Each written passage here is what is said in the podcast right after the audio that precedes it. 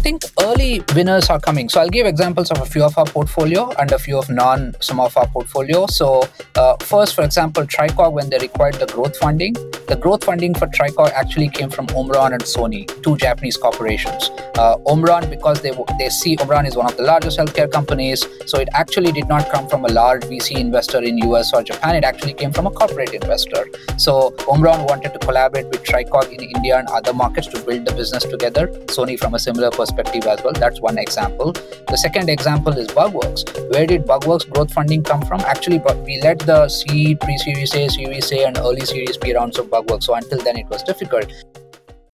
Hi, wherever you're listening to us, I hope you're doing well. Welcome to Startup Fridays, weekly conversations with accomplished entrepreneurs and VC investors. I'm Hari Arakali, and for this episode, I got a chance to chat with Kiran Mysore on the ninth anniversary of his move to Japan, where he found his calling as a deep tech VC investor, leading investments into India and Southeast Asian ventures at University of Tokyo Edge Capital, one of Asia's biggest deep tech VC funds. We spoke mostly about his experience with the deep tech ecosystem in India thus far and plans ahead. But Kiran also opened up a bit about his love of learning and how he stays on track.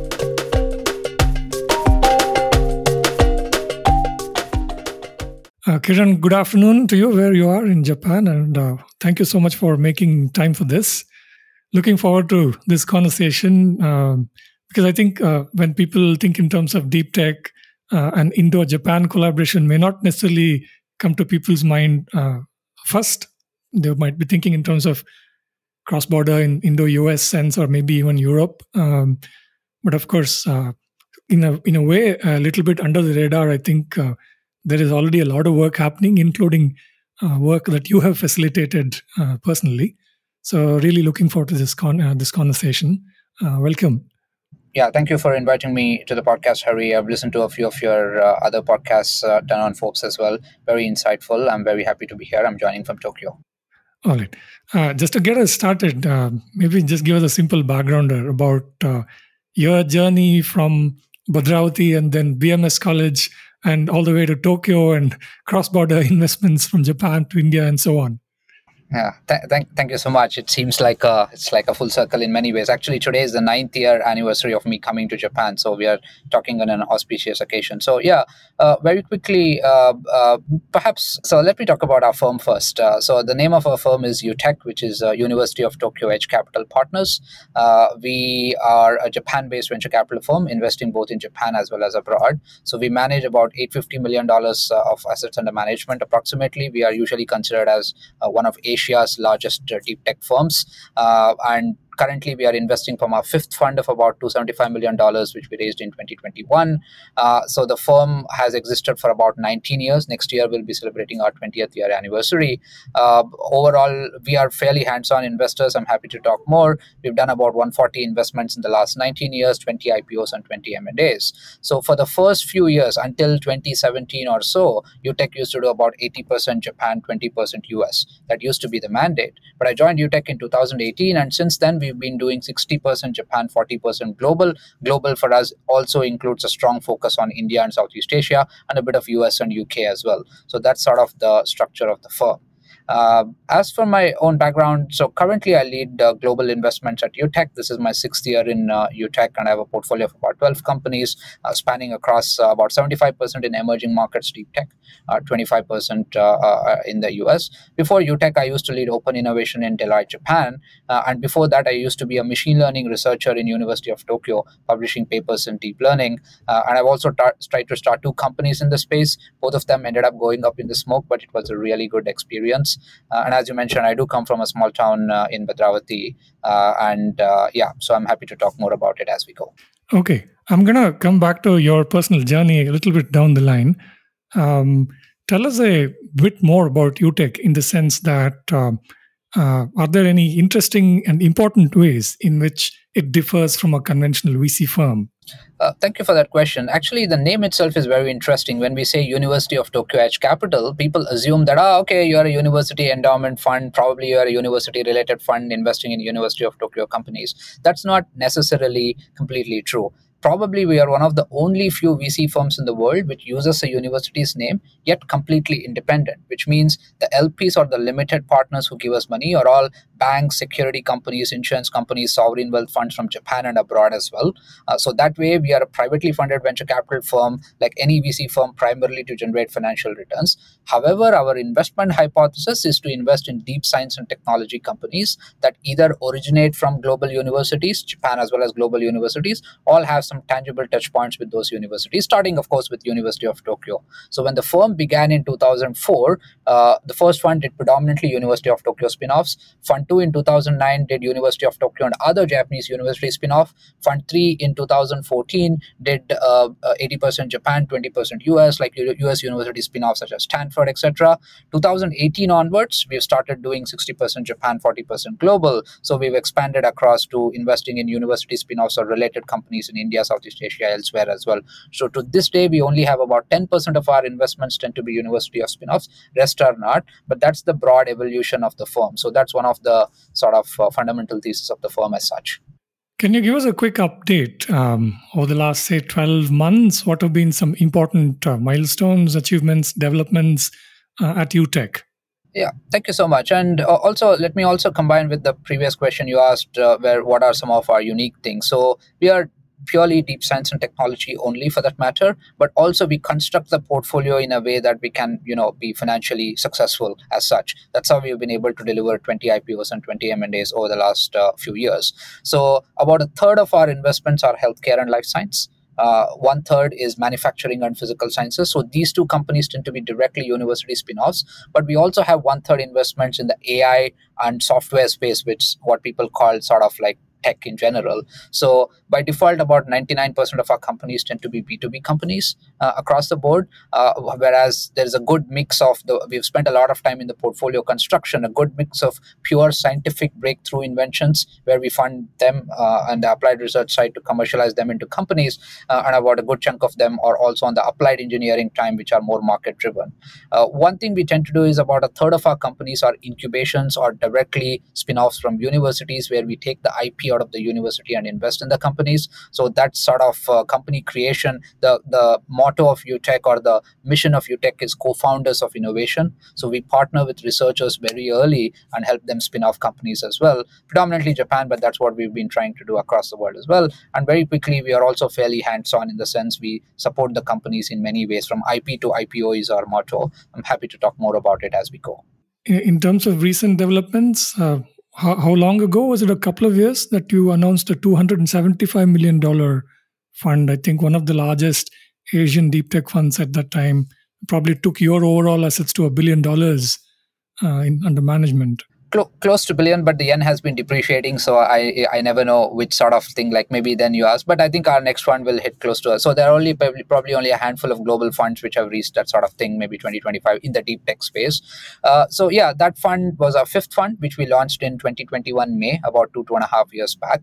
Uh, that fund was closed back in uh, 2021 itself, and we've been deploying from that fund. We've invested in about usually for each fund we invest in 30 to 35 companies. We usually enter very early, seed and early early stage. Seed pre-series A is where we enter with a check size of one to four million dollars, and then we continue to invest in the company over the over the life cycle of the company. We invest about ten to fifteen million dollars. So from our new fund, uh, 2021 vintage, we've invested in about 30, 35 companies. Uh, 60% Japan, 40% global, uh, and broadly, uh, you know, sort of like delivering the same thing. Some of the other recent developments in some of our fund four companies, which we invested uh, from 2018 to 21, uh, five, six of them have been able to go public, including, uh, and we uh, some have achieved successful M&As as well, including one of our Indian companies called Agara, which was acquired by Coinbase. So we have achieved some success case as well as we go. But the broad thesis of the firm remains the same across the board. Uh, can you step back and give us a bit of the broader context in the sense that how does Japan rank as a trading partner with India? And we know, of course, in India, there are very large, well known Japanese companies from Toyota, for example, you know, uh, to several other lesser known companies, but uh, doing exemplary work, whether it's Mitsubishi or others. And, and also, I guess, uh, might be worth pointing out in the context of deep tech that India and Japan have a good uh, space economy partnership, and there are projects coming up and so on. So maybe just give us a sort of overall context Got it. Thank you. Yeah, and probably also a good time to talk about like why India from our perspective as well. So I'll touch upon that. But in general, I think India and Japan, especially, in, uh, have always been natural partners. Like uh, probably one of the oldest democracies uh, in terms of the age, actually, like uh, not in terms of uh, the age of the country itself. Uh, India is young 29 is the average age of population. Japan is old. India is extremely good in software. Japan is good in hardware. Uh, India is very good. Uh, Japan, for example, on the infrastructure, anything touching the physical world is really good. India, anything touching the digital world is really good. One has the largest consumer data, the other one has the largest manufacturing data. So, in multiple ways, uh, I think India and Japan are extremely complementary to each other in many ways. So, that's the reason we've been seeing the you know burgeoning progress of the countries in multiple beyond. The interesting part is is uh, Japan is still a fairly manufacturing economy. It's close to four four point five trillion dollar economy. So uh, compared to some of the other spaces, uh, Japan's interest in partnering with India, Japan likely sees India not just as a large market but also as an R&D and innovation hub which is great so that's probably India is probably one of the only few emerging markets where that could provide that. And Japan sees India as a strong sort of thing. That's why you've been seeing the trade in the manufacturing uh, and other side of things uh, rise, infrastructure side of things rise, as well as not just IT exports and so on. So that's sort of the background there. So India plays a very key role, uh, and India and Indian diaspora in general. So you could say we've funded about uh, five to six Indian companies in the last few years, but uh, Indian founders starting companies across the board, a good 15 10 15% of our global companies have one of the indian co-founders as well or indian origin co-founders. So both in terms of the market talent people uh, uh, and science and technology as well uh, india offers a very interesting uh, sort of perspective uh, for japan as such. Uh, and of course the other point is the number of japanese companies entering india has increased a lot. So we support both sort of things. So many of the global companies invest be it in india southeast asia or us a good chunk of them enter japan as their second largest market after us so we support support that market ex- uh, expansion or market entry into Japan as well. What increasingly we've been seeing is more and more Japanese corporations are interested to collaborate with India and Southeast Asian startup to start businesses in their own in those local markets as well. So both inside out and outside in, there are interesting examples. I'm happy to talk uh, more about it as such. It kind of, I suddenly remembered. I think uh, very recently, uh, Rakuten expanded their presence in India, and um, I want you to uh, talk a bit more about specific sectors uh, that you have built up a lot of experience in, as well as the ones that have caught your interest now. But briefly, uh, before that, uh, and we were talking about this before we started recording, overall, as a fund, um, can you give us a simple breakdown in terms of which are the big markets that you invest in? So, uh, in general, as I mentioned, in terms of sector, it's one third healthcare life science, one third is manufacturing physical sciences, and one third is what you call uh, AI slash uh, information technology.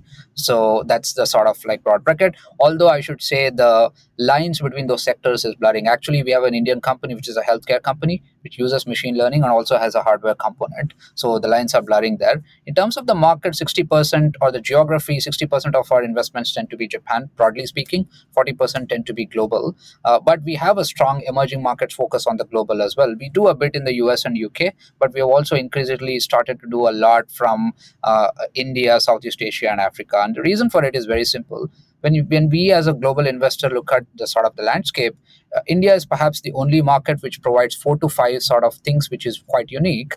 Uh, it is one of the few emerging markets that can that can potentially that has technology that can potentially rival Silicon Valley. You have Silicon Valley level of innovation. That's one. Second, the cost structure is fairly still affordable. A potential developing country cost structure. Third. Uh, it has elements of China in terms of a large market presence. So there are parallels to China even in the B2B in terms of large market. Fourth, it's also global, perhaps not from day zero like in Israel or Singapore, but from day one. So the combination of Silicon Valley level innovation at a developing country cost structure with parallels to China in terms of market and the global mindset like in Israel or Singapore uh, is very unique, and that makes it very interesting. So one of the things that our motto of UTEC is uh, we pioneer capital talent and knowledge uh, to bring it around uh, to uh, solve issues of humankind or issues of global issues of humankind. So investing in India especially offers us an opportunity to create an impact to uh, you know uh, improve the lives of 5 billion peoples across the bottom 5 billion. So that is very interesting from our perspective as well. So the 40% that you invest in emerging markets, within that, um, are you comfortable giving us a breakdown in terms of so far historically what's been the proportion that's gone into India and how you see that changing? Yeah, uh, so 40% is our global investment in general. What I can say is, in since 2018, since we started investing in India and Southeast Asia as a whole, because the, that's the geography we look at it together, we have about 10 investments in the region, but we've invested already about 70 to 75 million dollars or more in that region. So that's a significant uh, chunk of it. So one probably differentiator from us and the other, uh, some of the other funds is we take a more concentrated, focused approach in building the portfolio. So we don't do shotgun investments of several like uh, uh, accelerator type of investments. We come in as lead investors, support the company. So though the number of portfolio in the last six years, it may seem okay, you've just done 10 investments, but actually the total capital that has gone into India slash Southeast Asia is close to 70 to 70 to 80 million dollars, depending on the exchange rate. And we'll continue to do so as we raise our new funds. Uh, India and Southeast Asia continue to be our very important markets, uh, especially India as such. And now, can you talk a bit more about? Uh, I mean, you mentioned three, four different sectors that you have been investing in, and uh, can you do a bit of a deep dive into that in the Indian context, and maybe even through some of the examples of companies that you have already invested in India? Yeah, that's a, I think a, a great segue to uh, what we were discussing about even before as well. So uh, one of uh, well, the interesting thing about deep tech companies is they go after evergreen problems, whether it's related to life sciences, whether it is related to uh, you know labor productivity, decarbonization, and so on and so forth. So these are evergreen problems, which I say not tend to be affected too much by a few percentage points in interest rates. So that's really good. Uh, so what, the first company that we funded in India is called Tricog. Uh, so they are a healthcare AI company doing remote cardiac diagnosis. As you know, cardiac diagnosis is a huge problem, and the doctor to patient ratio in across the emerging world is very tough. So when we looked at Tricog, uh, Tricog, uh, or before that, maybe perhaps I can say a two by two. When we look at emerging market innovation, including India, we say uh, on x-axis, let's imagine technology. On y-axis, let's imagine market. So x-axis is is it a science-based innovation or is it more of an applied engineering innovation? On the y-axis, is it built from India for global markets or built from India for India and other emerging markets? So Tricog fits into the applied engineering innovation uh, focused on emerging markets. So uh, in the last six years, we funded the company when we invested. Tricog had their solutions uh, to do AI driven remote cardiac diagnosis using ECG and other modalities. When we invested in 2018, they had about 200,000 patients in a few hospitals. Now they have uh, close to 12 million patients uh, in 5,000 hospitals, 70% India, 30% Southeast Asia and Africa. So that's one of the companies we funded. So, broadly speaking, the intersection of AI and healthcare is an interesting trend. The other company we funded, who you have actually already interviewed on the podcast, is uh, uh, Bugworks. Uh, it's a life sciences company. Uh, this is a science breakthrough. So there was a fundamental science breakthrough which did, and it's India for purely global markets. So Bugworks currently is the only company in the world to have a new class of antibiotics in phase one according to world health organization and they just partnered with world health organization as well and bugworks is a very interesting model of innovation because you can see most life sciences companies that come from developed markets they partner with pharma companies take the drug uh, US, Japan, Euro- Europe get access to them first, but the developing markets are left behind. What Bugworks is doing is Bugworks is partnering with those uh, pharmaceutical companies to commercialize the drugs in developed markets, but they have also partnered with World Health Organization recently to commercialize their drugs in the 150 plus developing markets. So this sort of model perhaps can only emerge from India. So these are the two sort of companies that have already scaled up. Beyond that, I think the rise of AI is very significant and India has an important role to play. So we invested in a voice based deep learning company called Agara. Even before they could scale up, they were acquired by Coinbase. Uh, and the last one is a company called ePlane, which is a spin off of uh, IIT Madras. Uh, and uh, ePlane does world's most compact eVTOL aircrafts. Uh, so this is utilizing the fairly open drone regulations in India in order to commercialize their product. Beyond that, we have a few other companies in Singapore and US as well, which have India presence. I'm happy to talk about them. So these are sort of the companies that we look at. The connection between a crypto company and uh, uh, a voice tech company isn't immediately obvious to me. What was the uh, interest there? That's a very good question. So uh, this is where we say that like uh, technology works in mysterious ways, right? It's very difficult to imagine what might happen in the future in terms of that. All you can do is sort of build towards the right directions. So the biggest problem that Agara was solving was customer support automation. So customer, while the technology itself uh, was uh, uh, was not vertical focused, uh, because customer support automation can appro- apply across broad range of sectors. And the problem that Coinbase had, for example, was that look, we have a global client base. All of them require a lot of customer support, and it's very difficult to automate. And voice-based customer support was a bit of a white white space in across the world. So that is the reason, uh, in order to solve that pain, uh, Coinbase acquired uh, Agara. So the pain going after, and this maybe is a good trend to keep on. So before, I always say that for deep tech companies, before they achieve product market fit, they need to achieve pain technology fit. What is the key customer pain you are going after? Is your technology, does your technology work? And third, is your technology the right solution to solve the problem? So as long as the pain technology fit is there, then comes product market fit for a deep tech company. So probably this is a good example of that from the investors uh, side of things um, from your vantage point what does the landscape look like when it comes to you know how you described it as um, scientific breakthrough inventions um, i mean my rudimentary understanding um, i've been looking into this last uh, you know few months especially because of a mini series on deep tech that i tried to pull together. Uh, but overall, my sense is that there are very, very few investors who might be willing to do this, and most uh, would like to see at least a close to commercialization prototype or something like that before they invest, even if they're investing at what they would define as early stage. What do you see the ecosystem? What does it look like to you when it comes to these breakthrough inventions?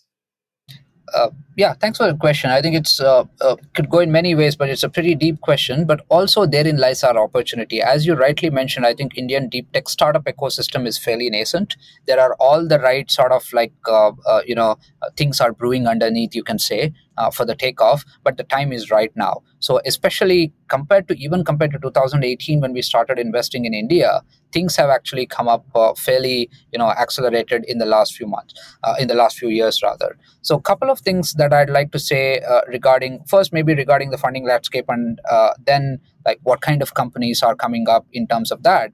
So it is true that the gestation periods are longer uh, but the way to think about deep tech companies is that what are the risks that investors are taking as you're investing? So, first, there is the technology risk. Will this technology work? Second is the product risk. Even if the technology is good, can it be productized into a commercially commercially viable product? So that's the product risk. Third is the capital risk, which is very important. So the key question that all deep tech or deep tech sort of investors in India and other emerging markets ask is if we write this investment check, who will do the follow-on fundraising? So that's a third one. Fourth is a regulatory risk, which is pertinent to certain type of deep tech companies like drones and life sciences. And the last one is the market slash business execution risk, which are there for sort of everything. The interesting thing about deep tech companies is uh, identifying where these risks are and how to support the companies to de-risk them we don't necessarily none of the investors or vc investors take the pure technology risk itself maybe in life sciences we tend to do a bit but how to take that how to take a slightly de-risked technology and convert it into a commercially viable product. So that's where we come in. So we try to de-risk the product risk uh, as much as possible. And also because we have a large fund and by bringing in sometimes not just the other global corporate global equity investors uh, private equity investors rather but also corporates to construct the round together. So is the capital to an extent as well. And in the market so often tends to be us is the large market. Can an indian company or a singaporean company directly expand to us perhaps they can but also can you get customers brand name customers just as you mentioned like a toyota like a denso etc in japan and use that referenceability japan as a second market before expanding to us so we try to de-risk each of it and that's the way i think uh, investors have been uh, uh, uh thinking in order to do that. Uh, in terms of the funding landscape even when we started investing, there were not even many deep tech seed funds, but now some have emerged, Special Invest, Pi Ventures, several others. And slowly, Blume, Sequoia, and others are also coming into the space in the seed stage itself, uh, becoming especially in things where technology is intersecting deep tech. So that layer is emerging. I think UTEC is still very active in doing the pre-Series A, Series A lead investment, which we see as a white space. But the challenge remains how to attract Series B and growth stage capital into deep tech. I think that's clearly missing. So the seed problem is slowly being solved. The other thing we are passionate about is uh, there is data to support it as well. The number of deep tech companies in India being spun off from universities like IIT Madras, IISc, IIT Bombay, IIT Delhi, and BITS as well, that's been increasing. So that's very heartening to see as a UTEC university focused fund. So that is something we are actively paying attention to as well.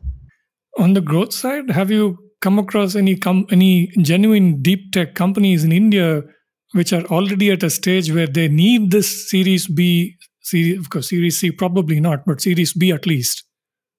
I think early winners are coming. So I'll give examples of a few of our portfolio and a few of non some of our portfolio. So uh, first, for example, Tricog when they required the growth funding, the growth funding for Tricog actually came from Omron and Sony, two Japanese corporations. Uh, Omron, because they they see Omron is one of the largest healthcare companies, so it actually did not come from a large VC investor in US or Japan. It actually came from a corporate investor. So Omron wanted to collaborate with Tricog in India and other markets to build the business together. Sony from a similar perspective as well. That's one example. The second example is Bugworks. Where did Bugworks growth funding come from? Actually, we led the C, pre-Series A, Series A, and early Series B rounds of work. So until then, it was difficult. But once the the proverbial equivalent of revenue for a life sciences company is actually when you enter the human clinical trials, when you have the human data, right? The once Bugworks achieved that, they were able to get funding from LGT Group, which is a large, one of the world's largest private uh, uh, financial institutions. So their impact arm called Lightrock. So some of the impact investors are now taking a look as well. So I think the non-traditional uh, for not just the VC investors, but some of the impact organized impact investors, some of the uh, corporates. So these are the non-traditional pool of capital that is slowly coming into Indian deep tech. Some of the non-UTEC portfolios, such as Grey Orange Robotics, for example, I think Goldman Sachs and others came into their late stage uh, rounds. Uh, Pixxel, for example, is doing well on the space tech uh, as well. So I think well the early stage seems to struggle. Well the s curve the moment the s curve reaches you know the uh, passes the x-axis uh, zero level uh, you get like non-traditional large investors looking at it. So uh, in a way for early stage investors this is very interesting because the valuation of a deep tech company may stay fairly low for some time and then there is a you know drastic uh, exponential takeoff which is very uh, helpful as well. So that's a sort of a amalgamation. In india obviously there's been a lot more interest and awareness in recent times about the importance of deep tech companies in the long term. I mean contributes not only to gdp and so on but also i guess the soft power of the nation um, internationally and so on. Um, what do you make of the the new uh, startups uh, policy deep tech startups policy? What did you like about it? What are some areas where you think more work is needed yeah, I think uh, uh, actually when we uh, started investing in India in 2018, it was uh, if you had told me that in five years India will actually have a dedicated startup deep tech policy, I wouldn't have believed. So that's absolutely amazing. I, would like to give an example of one of the brushes we had. Actually, when Prime Minister Modi came to Japan in 2019, I believe uh, the managing partner of UTEC named Mr. Goji and myself and a couple of our team members, we proposed a a, a, policy proposal to harmonize the clinical trial data. We thought, okay, we propose that for startups, and yeah, it's okay, and it'll sort of like maybe something, maybe there might be some article about it, but that's about it. But in six months, actually, it was enacted into a law. So we were super surprised that actually government is acting so fast. So in that way, we have had some very interesting experiences. But at the same time, when we invest, still taking the money out of India during exit is a, is a bit of a difficulty. Things are getting better, but there are those challenges as well. Regarding the national, national startup uh, deep tech policy, I think it's a very good uh, proactive uh, uh step in the right direction. Heartening to see a couple of things from our perspective. One, there has been some emphasis placed on university spin-offs and standardization of IP. As you can see, for most deep tech companies, IP is the fundamental, you know, lifeline of the company, right? So, how can we standardize the IP across the board? Is there a standard framework we can create to spin off the out license the technology into the startups coming from the universities? So, there is some uh, clauses written about that. I think more clarity around that will be really good and implementation as well. That's one.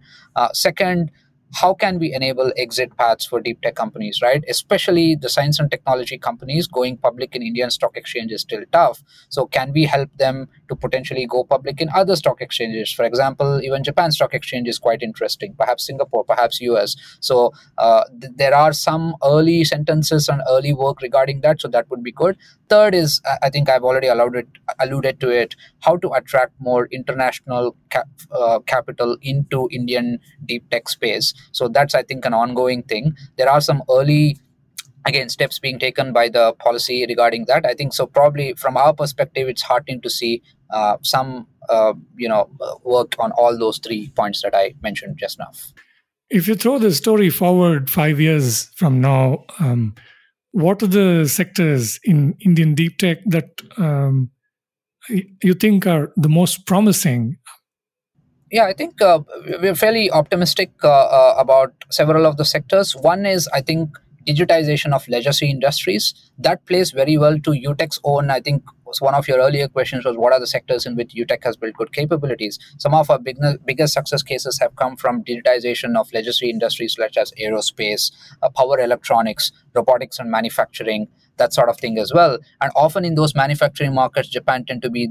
either the first or the second largest accessible market, uh, leave China aside. Uh, so, in that way, I think we see a lot of uh, potential in India plus Southeast Asia as well in robotics and manufacturing, both India for India as well as India for global. And we also see emergence of new business models uh, like robotics as a service, marketplaces, and that sort of thing. So, digitization of legacy industries using technology, uh, a combination of hardware and software, that's a broader theme we are working on. So, that's definitely there. On the other thing, fundamental fundamental science breakthroughs in life sciences, physical sciences, and material sciences, uh, including space, have slowly started to come out of India. So that's very interesting. And it is serving, it's often addressing an unmet market need that is relevant to the 5 billion people of the world, where Japan wants to play an important role as well. Uh, a Bugworks is a good example. A space company coming from India, though we haven't done any space investment, is a good example as well. Uh, you know, they, they are that is much more relevant to Middle East or even um, Southeast Asia, Latin America, and Africa. So that sort of uh, are the digitization of legacy industries and the science breakthroughs that can impact five billion people. So these are some of the close things uh, we are looking at. It AI will form more of a foundational layer across the board. It's like electricity, right? It can go into many things. So AI is you, you know you have that as a base uh, while we are looking at these sectors. Where does climate change fall in the spectrum of investments that you look at? It's obvious that it's one of the largest, uh, you know, investment opportunities as well as one of the biggest evergreen problems to go after. So that's very much there. Uh, rather than having our approach is rather than having a specific uh, climate focus sort of a thing looking at the esg impact of the companies across the board. That being said we are very interested in the mobility space as it pertains to because mobility is one of the biggest you know contributors to climate change in general. So whether it's the optimization whether it's the electrification or movement uh, into like uh, decarbonization of that economy side. So there we are seeing some very interesting especially on the electric vehicle side uh, we have done some investments as well as new sustainable materials actually. So those are the two things sustainability and uh, climate change as a whole they offer a very sort of a thing. So probably uh, the intersection of the technology uh, with one of those fundamental life sciences or material sciences those are some of the things that are a better fit for somebody like UTEC mm, any, any interesting companies that you've come across in this sphere in india uh, yeah, actually, uh, ePlane is one, uh, though it's a slightly different one, but it is still uh, electric eVTOL aircraft tackling the micromobility problem uh, which is which which has a dual impact. It has impact on climate change, but it also has direct impact on the GDP and mobility of people as well as goods. So that's one example. Uh, we actually invested in another company where uh, it's not an Indian company; it's a US company, but the the co-founder happens to be an IIT Madras graduate. It's called Liminal. They do inspection systems to improve the yield and safety of electric vehicle batteries. So as you know, electric vehicle batteries, a lot of battery fires and so on and so forth, uh, which is a big issue. Electric vehicle batteries are closed. You can't use computer vision. So Liminal uses ultrasound plus AI in order to improve the yield and safety of EV batteries. So their clients are EV battery makers or automotive companies themselves. So those are some of the companies uh, we are sort of looking at. The other company we haven't invested, we are also interested in looking at those companies uh, which uses foundation models, for example, in order to make new sustainable materials in order to ensure in order to come up with new chemicals for example sustainable chemicals using machine learning and data. So those are some of the companies uh, we are looking at in the space as well where india has a lot of opportunity uh, based on the talent, also based on the data, and based on the burgeoning local B2B market as well. I, I want to ask you, or switch to asking you more about your own personal journey um, from engineering graduate to VC investor. But before that, any specific points that you want to talk about in terms of the work at UTEC? Uh, I think one thing that I'd like to say is uh, people often ask this question. So, how has the recent macro downturn affected, uh, you know, our portfolio companies, uh, deep tech companies specifically? Sort of, from our perspective, deep tech companies have always had it hard. So, what we like to say is our entrepreneurs are battle hardened even during the low interest rate era, it wasn't like very easy for a deep tech company. Uh, but now it's again sort of the same. Uh, so where we spent a lot of time on is linking what are the financial but also non-financial metrics? How can you link those non-financial metrics to value inflection points so that you can continue growing the company irrespective of the macro situation? So that is where we've spent a lot of time. So what i'd like to say is slowly the market change and all the things that has happened whether it's a covid whether it's a supply chain resiliency whether it's a wars what has made not just the general not just the investors but also general public realize that while the last decade was more like software eating the world uh, it's now time for deep tech which is more like deep tech saving the world uh, and you know enabling the creation of a better future. So this is where there is more public as well as private you know interest in deep tech as a whole. Uh, so we it's very the, the the whatever has happened in the macro sort of a thing while it's difficult short term for everyone i think it's uh, as a whole a huge uh, you know tailwind for deep tech companies uh, as well as deep tech research going on in universities etc okay um, tell us a bit more about um what you've done uh, yourself. You you alluded to being an entrepreneur yourself. A couple of startups that didn't work out, um, and I was listening to one of your earlier interviews um, where you spoke about uh, working on machine learning at ClearTrip. Yeah, so just kind of walk us through how you got from engineering to wanting to be a VC investor. Uh, becoming a VC investor was more of a happenstance. Uh, but uh, uh I think when I sit at like is to be in Bhadravati, look at like the stars and see, hey, where will the opportunities come from? I have all these dreams, but what can I do with it? Uh, but that's where I think you know the digitization of India, especially but across the world, they have provided opportunities for many people like me, millions and millions of people like me to follow their passion. so my part was my like a T based approach. Let me take random walks in order to explore different experiences. The moment I find my passion, let me immerse myself and, you know, go to the depth of the ocean with it. So that's the way I've been thinking about it. That is the reason uh, after my undergrad in, uh, though my undergrad in BMS was in uh, electronics, my passion was more in on the programming side of things, uh, as well as something touching the real world. So I did one year machine learning in ClearTrip. Luckily, after that, uh, I was also when I was looking for potential, I had this ambition of uh, you know pursuing uh, a master's abroad uh, all the time. But when I was looking at options, that's where it felt like where most of the people in India and other countries go to like West. Probably on the East, there are a lot of opportunities. So I looked at both China and Japan. Japan gave me a scholarship thanks to University of Tokyo as well as Japanese government, constituted by the former Prime Minister Abe. Actually, incidentally, that was also the same year Prime Minister Modi became India's uh, Prime Minister. But anyway, that scholarship was very helpful. Japan was interesting to me. One because it's a white space blue ocean strategy. I could be unique in Japan, but also because Japan is really good in software touching hardware and that sort of like real world sort of uh, impact or real world uh, creation of technology. So i didn't want to necessarily apply machine learning just to digital world but also to touch the physical world sort of a thing. So that got me into the uh, deep learning. My work was on recurrent neural networks and other sort of things but most of the work ai has been growing so fast that most of my work is like sort of obsolete now which is quite interesting in its own right which tells me that the only way to you know um, be competent is learn as much as possible and continuous learning or continuous update of knowledge is very important. It's moving at such a rapid space so while i was doing a university of while i was studying in university of tokyo i tried to start a student funded company called Krea uh, but where that the biggest learning there was i want i was very passionate about impact uh, and I was passionate about technology as well. I tried to merge both, but I was probably focusing too much on the impact in, it ended up sort of becoming an NPO sort of a thing. So my learning was the best way to actually create impact is to build a business model around it. So that's where uh, it seemed very interesting. That's where the first time I learned about sort of venture capital and other things that it seemed like for each unique dollar, looks like venture capital can actually create the maximum technology as well as business impact. You can invest in a seed stage at like 1 million, whatever it is,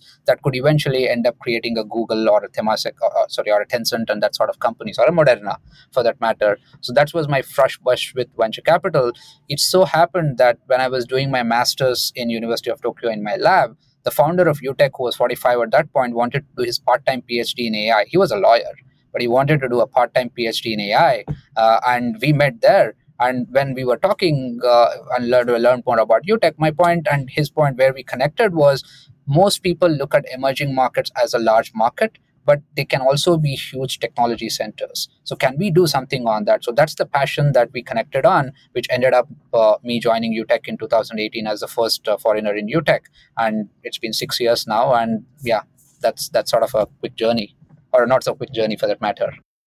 Yeah, I know. I mean, because of the World War connection and you know American soldiers going back to the U.S. and you know Hollywood movies uh, romanticizing you know parts of Japanese culture, etc. That's one way people uh, look at it. I'm I'm just thinking going to Japan or to Tokyo from Bangalore. What was that experience like for you? It it's interesting. Actually the one of the reasons i uh, there are several reasons why i went to japan but my fascination was not so much on the uh, on the romanticization of uh, that west often does to japan. Actually when i was 2021 i started studying new models of entrepreneurship. Initially i studied the rockefellers and the carnegies and the fords but it was a bit of a ruthless capitalism. You do capitalism for 60 whatever it is and after you turn 60 70 you do philanthropy. Then i started searching for new models of capitalism uh, or new models of entrepreneurship and i of course read the tatas and the birlas and the others uh, the founding fathers of india's uh, you know modern uh, democracy and modern economic uh, liberalization. But at the same time i also come across a gentleman named shibusawa eiichi who is considered was one of the founding fathers of japan. So his model was cautious capitalism you do capitalism as well as social good at the same time so he created not one company he created 500 companies but he never was the ceo he was a minority shareholder in all of that starting from mizuho bank to tokyo stock exchange to tokyo gas to jr railways most of these things. So Shibusawa Eiichi created that model of cautious capitalism or moral capitalism. That really, really resonated with me. And actually, incidentally, Shibusawa also created the first India-Japan uh, uh, uh, uh, uh trade commission back in 1900s by collaborating with, I think, Jamshedji Tata at that point of time. So that that model of you know entrepreneurship and capitalism resonated more with me, and it's the my, one of my other beliefs is that like when your mind is pulled together in all different directions you tend to learn a lot. India and japan are so different uh, that uh, sorry my computer went to sleep. Uh, can you hear me now? Yeah uh, india and japan are so different that the diversity of that experiences i think has made me a richer and a better person in many ways. Uh, so that's the fascination uh, with which i landed up in japan and that continues till date. What got you uh, thinking about learning more about entrepreneurs that sent you down this kind of rabbit hole looking at American entrepreneurs and capitalism and and and how did you do it? Did you read a lot of books, uh, or I guess by the time you were in college, internet was already picking up in India. So uh, I'm just curious about how, and this is something that's very close to my heart in the sense that as a journalist, one of the biggest things that I struggle with is often a lack of enough sense of history. Uh, so yeah, I'm just really uh, curious about how you taught yourself all of these things. The sort of interest came from like, what can I, I let's uh, like okay, I have all this energy, I have one life, I have a lot of uh, you know there are many ways in which i can focus my energy let me try to focus my energy on something where others have not done and that led to what is the best way is like well entrepreneurs are the ones who actually create something the act of creating something out of nothing is very beautiful Uh, that's what it seemed like uh, in, in general. There were two paths. One is scientists do that, entrepreneurs do that.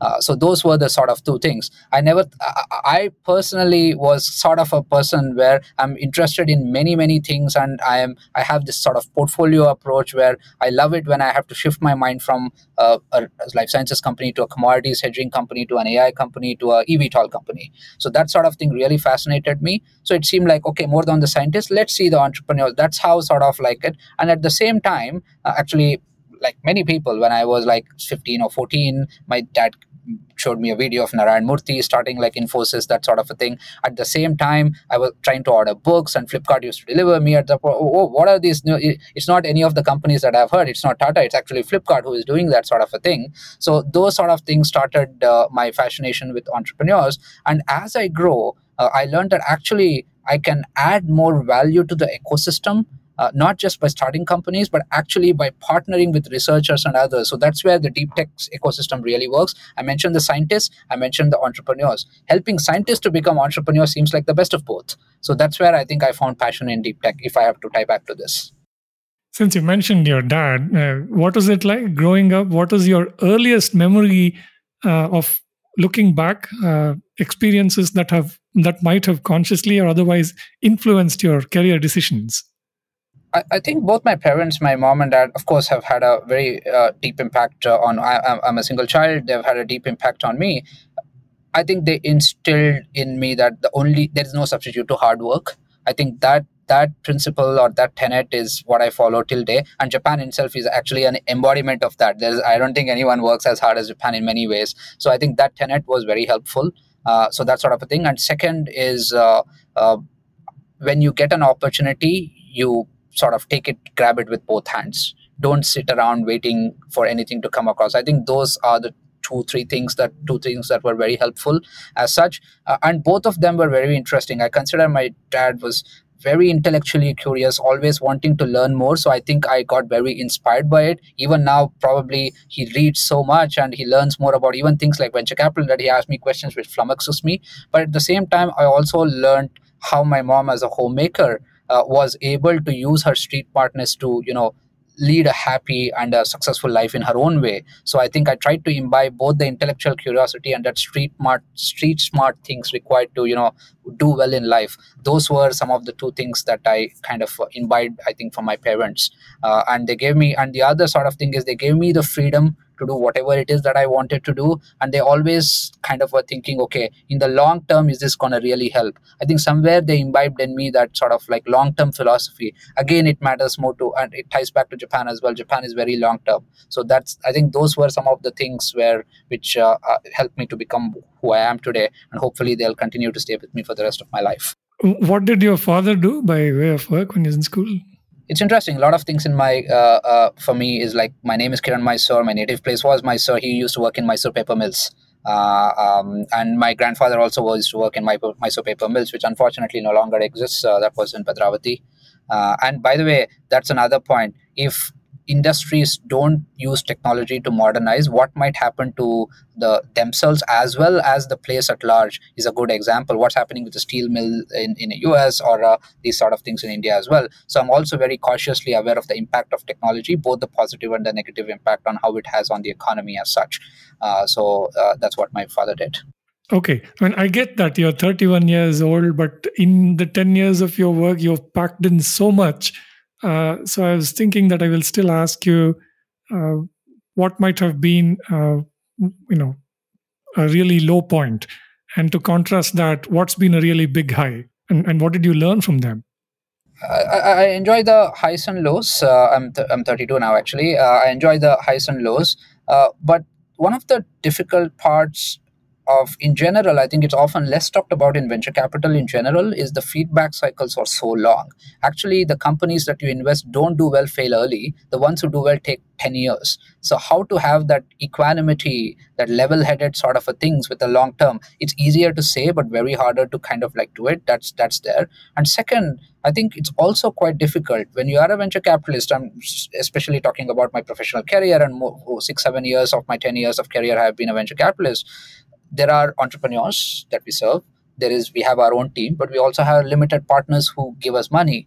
How do we should i be entrepreneurs first? Should i be my team first? Should i be lps first? Who do we service? We are in a service business. Who do i serve? That's always a difficult sort of a question that i wrestle with. What i've come across is uh, like well being company first is very important at the end of the day. Keep the company in the mind not any one individual stakeholder. So those were figuring out some of those were in a way it was a low but also i think that sort of is a high. High i, I don't necessarily think there is a, it's like more like a wave i think.